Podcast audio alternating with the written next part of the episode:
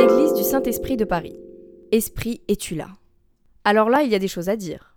Construite au début du XXe siècle, elle a pour modèle la cathédrale Sainte-Sophie de Constantinople. Enfin, à quelques détails près. Ok, on peut voir des ressemblances entre les deux coupoles. Mais elle est aussi recouverte de briques rouges et ça, ça la rend plutôt unique. En plus, elle est entièrement construite en béton armé. Surprenant, non? Buzzy Tip. N'hésite pas à entrer pour jeter un coup d'œil à la coupole, aux vitraux ou encore aux peintures, dont certaines ont été réalisées par Maurice Denis.